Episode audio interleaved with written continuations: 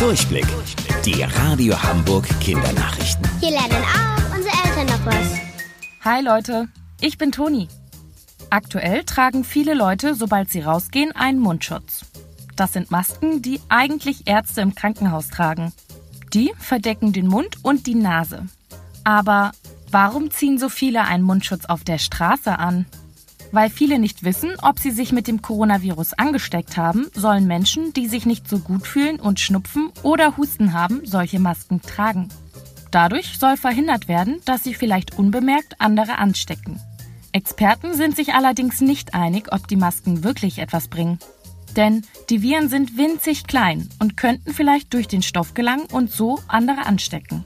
Allerdings bewirkt der Mundschutz, dass beim Niesen oder Husten weniger Coronaviren durch die Luft fliegen. Denn viele bleiben in der Maske hängen. Durch das Tragen sollen also andere Menschen geschützt werden.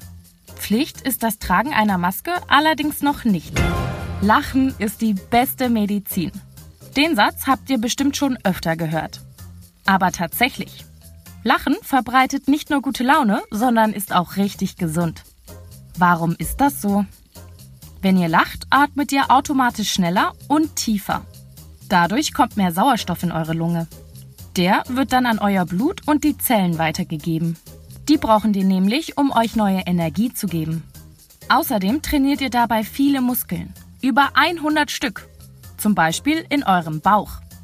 Deswegen tut er auch manchmal nach dem Lachen weh. Aber auch in eurem Gehirn passiert dabei viel.